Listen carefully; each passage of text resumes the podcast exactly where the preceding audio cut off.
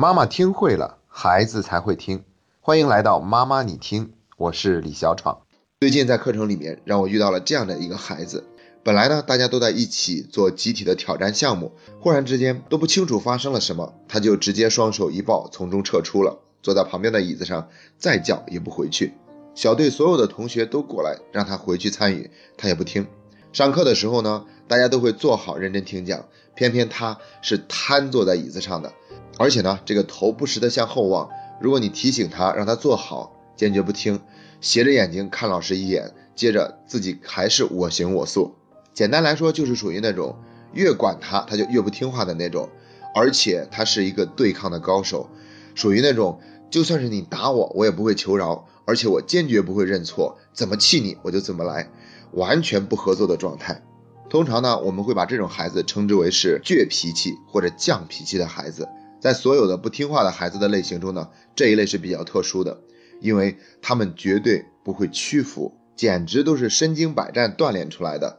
想用平常的方式去让这个孩子发生调整和改变是非常难的。那我们先来聊一下，为什么一个孩子会形成这样的性格？我觉得有两点原因。其实这两点原因都是起到了一个强化的作用。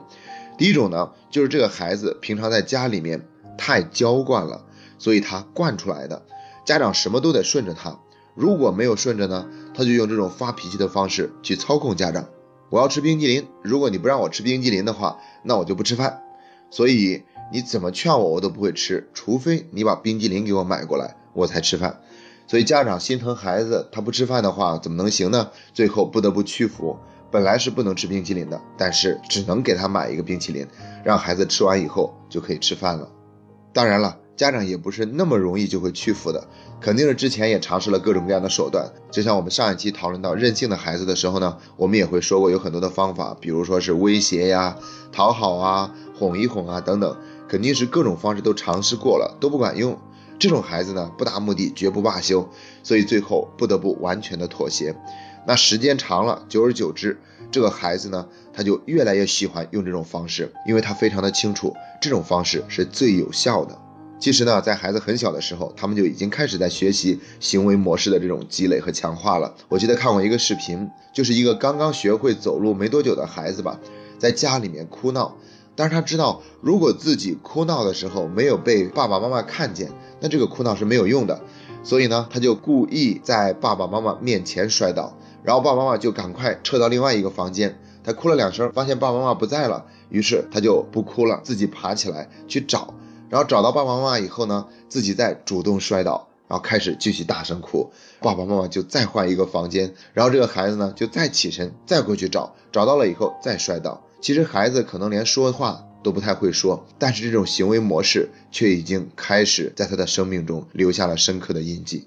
其实我也知道家长很无奈，那不顺着还能怎么样呢？打也不听，骂也不听，怎么收拾他，他都不会屈服。那不顺着还能怎么样呢？听起来的确是很无奈，但也不是完全没有办法。那我们一会儿再去讨论怎么样做会更有效。这是第一个原因，是惯出来的。第二个原因呢，就是。我们老是说孩子是犟脾气，说他脾气倔，于是久而久之呢，孩子就真的脾气变得越来越倔强了。记得以前呢，我们曾经讲过心理学上的皮格马利翁效应，也就是说期望和赞美能够产生奇迹。但是这其中呢，也还包括我是用什么样的眼光看待这个孩子的。那我认为他是一个这样的人，久而久之呢，我就会越来越多搜集他果真是这样一个人的证据，于是呢，我就越来越坚定认为他是这样的一种人。所以呢，当我们家长总是去偏向说这个孩子就是很倔、很犟的时候，这会起到一个非常明显的强化作用。孩子自己也会觉得，嗯，我就是这个样子的，所以我以后也只能表现出更多这样的行为。甚至呢，有的时候我们说你怎么总是这么倔强呢？这样的话还会激起孩子的对抗。既然你这么说我，那我就好好的对抗给你看，好好的倔强给你看。所以呢，这大概是让一个孩子形成这种行为模式的两大原因：一是惯出来的，第二个呢，就是老是强化说孩子是一个倔脾气。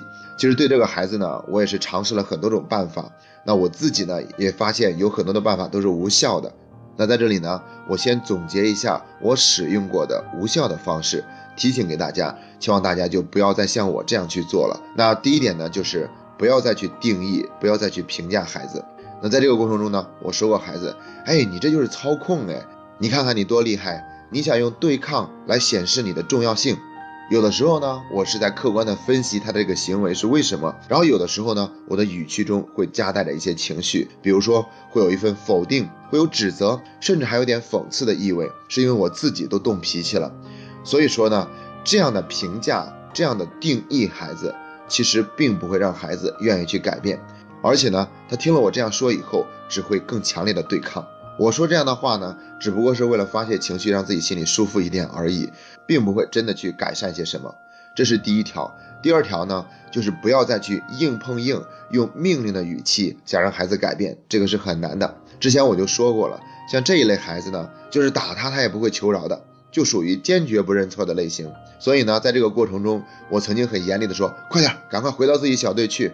但他并不听。甚至威胁他说：“如果你再不好好的坐在自己的座位上，我就要扣你小队分数了。”动不动就撂挑子，你还有没有纪律？你以为谁都会像你爸爸妈妈那样惯着你呀？但是即便我这么严厉呢，我发现这个孩子也不听，只是翻一个白眼给我看，然后我自己都觉得更加的尴尬了。还有第三个无效的方式，那就是我曾经试着讨好这个孩子，那我想去多表扬一下他。那上一期节目我们也曾经讲过了，其实真实是最重要的。那我表扬他的时候呢，连我自己都觉得很虚伪。那我会对他说：“哎呦，感觉你的坐姿比昨天好多了哦，你的这个眼神更能够去直接跟别人对视，而不是斜着看了。”但其实我自己都觉得自己说的很假。所以呢，孩子听了他根本就不信，他也不稀罕这样的表扬，更不会因为我这样表扬他了，他就会减少那种对抗。坦白讲呢，这个孩子的确是让我感觉很无奈的。到现在我也没有把握能够让这个孩子有一个新的行为模式的出现，来改善一下他旧有的行为模式。但是我还是尝试着去总结一些更加有效的方法。在提出一些方法之前呢，我先说一点，我已经在做调整的，就是对这个孩子，我必须得有格外的一份耐心，而且我正在逼着自己去找这个孩子的优点。事实上呢，我还真找到了他的优点，就是啊，他不记仇。那上课的时候，或者很多的时候呢，他在那里对抗、生气，我怎么劝都不管用。那我也是用了各种各样的办法，甚至会招惹来他的仇恨。可是这个孩子在下课或者在户外做活动的时候，那总是噔噔噔的跑过来，一口一个老师，叫得很开心。而且呢，听他的辅导员说，那他在不对抗的时候呢，也会有一些理解队友和帮助队友的行为。所以我就在想，哎，那这个孩子并不像我们想象的那样，所有的时候都是一无是处。那我之所以要搜集这个孩子的优点呢，也是想让自己明白，那一定要保着一颗中立的心去看待这个孩子，要让自己的情绪更加的平和，这样呢，自己内心也会更加拥有力量。那到目前为止呢，我找到的并且已经在尝试使用的方法一共有四个。第一个呢，就是隔离冷处理。其实隔离跟冷处理呢，有的时候它并不是完全相同的。隔离指的是，如果一个孩子大发脾气，忽然跟别的小朋友之间呢发生冲突了，这个时候要把孩子带到另外一边去隔离开。而冷处理的意思呢，指的是，如果这个孩子他现在正在气头上，我们不要着急跟这个孩子进行沟通，而是要等一会儿再跟他去聊。那隔离跟冷处理呢，都有一个共同点。就是我们总是要给孩子一点时间，让他缓一缓，让他反应一下。同时呢，也是给我们自己一点时间，让我们的情绪呢也去缓一缓。我们不要期望着自己一出现问题马上就解决了，更不要期望孩子发脾气的时候呢，我们说了两句话，他接着就听话，然后回去照做了。那这种想法实在是太过于理想了。所以呢，留出一点时间，让我们跟孩子呢都静一静，让自己的心情更平复一些。那至少我们会避免发生更多的冲突，把问题变得更加复杂。第二个方法呢，就是我们要给孩子选择，而不是直接命令他。这相当于是给孩子找一个台阶。那我发现用这个方式呢是非常管用的。那就是有一次他又是在这个集体活动里面，自己往旁边一站，什么也不管，什么也不做。然后呢，我就过去问他，是不是有同学说了一些让你不开心的话？那这个孩子就点点头，还是一脸的不高兴。然后我就说，哎呀，那有人让自己生气了，的确是一件很不好的事情。你想休息一会儿就休息一会儿吧，可以用这种方式让他们也不开心一下。谁让他们惹你生气了呢？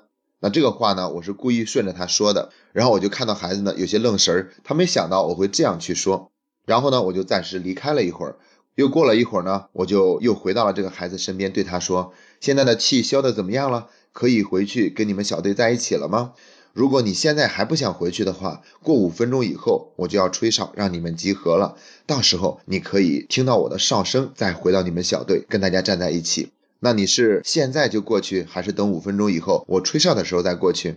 这个时候呢，我就是在给孩子一个选择。以前我们也曾经讲过，选择权会让孩子觉得是自己在做主的。这样就不会像以前那么容易对抗。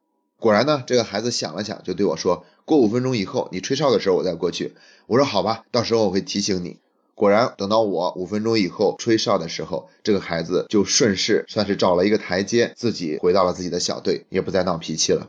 那如果我对这个孩子说：“五分钟以后你必须得回去，这已经是给你的最后期限了。”那我估计只会激起孩子更多的对抗和逆反。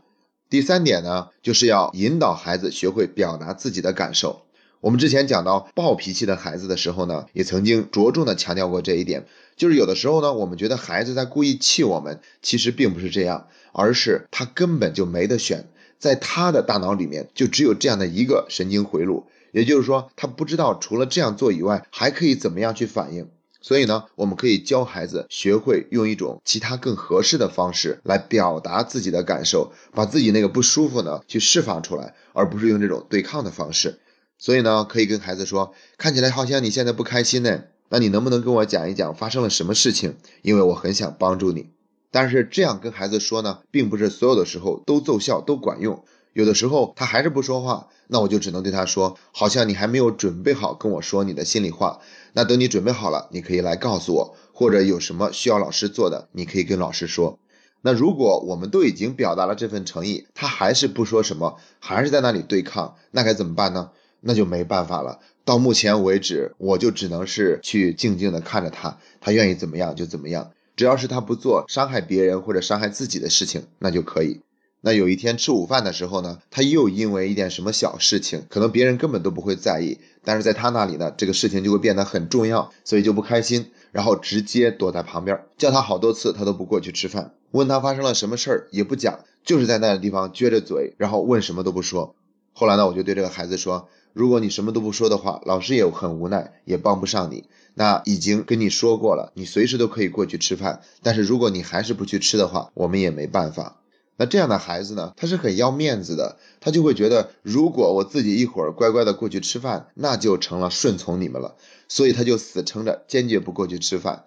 结果呢，自始至终都没有去餐桌上吃饭。结果呢，还是我让他辅导员给他打包了一点食物，在回去的路上悄悄的吃了一点。发生这样的事情呢，我们都不要再去拆穿他了，然后装作什么都不知道的样子就可以。如果我们拿你最终还不是吃饭了吗？那你还不如直接上餐桌吃饭呢。那这样只会刺激到这个孩子有更多的逆反出现。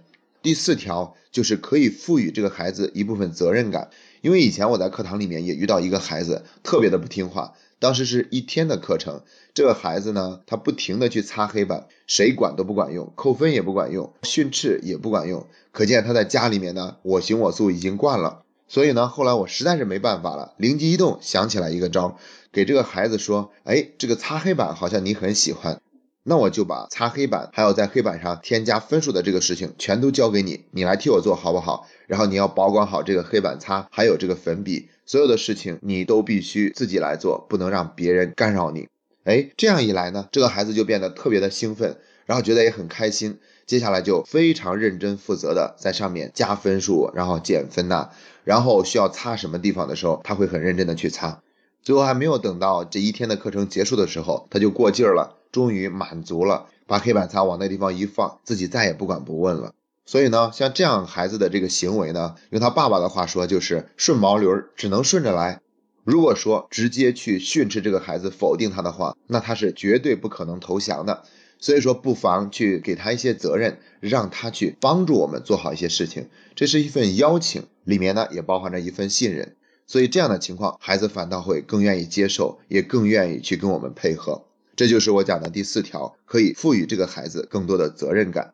其实今天我们分享的这些内容呢，具体的方法都不是绝对有效的。我更想借助这个过程去反思自己，觉察一下自己的初心有没有被孩子激怒，觉得孩子在挑战自己的权威，觉得自己很没有面子，有没有对这个孩子有发泄情绪的嫌疑？有没有对他不接纳？有没有对孩子说一些讽刺、嘲笑和否定的话？有没有假意去讨好这个孩子？